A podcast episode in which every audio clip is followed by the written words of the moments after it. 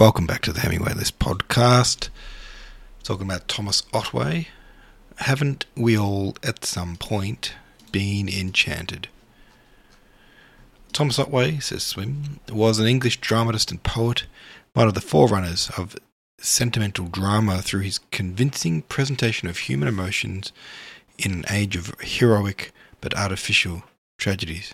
His masterpiece, Venice Preserved, was one of the greatest theatrical successes of his period.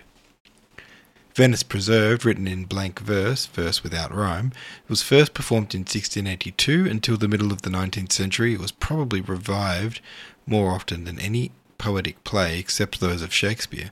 Otway's tragedies, particularly Venice Preserved, are notable for their psychological credibility and their clear and powerful presentation of human passions.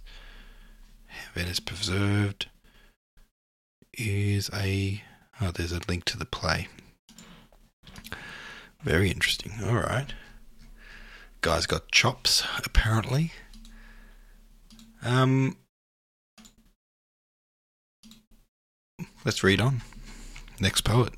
It's going to be a very short one tonight because we've just got one short poem to read by John Oldham.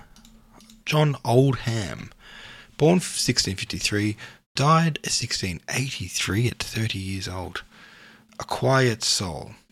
Thy soul within such silent pomp did keep, as if humanity were lulled asleep. So gentle was thy pilgrimage beneath, time's unheard feet scarce make less noise.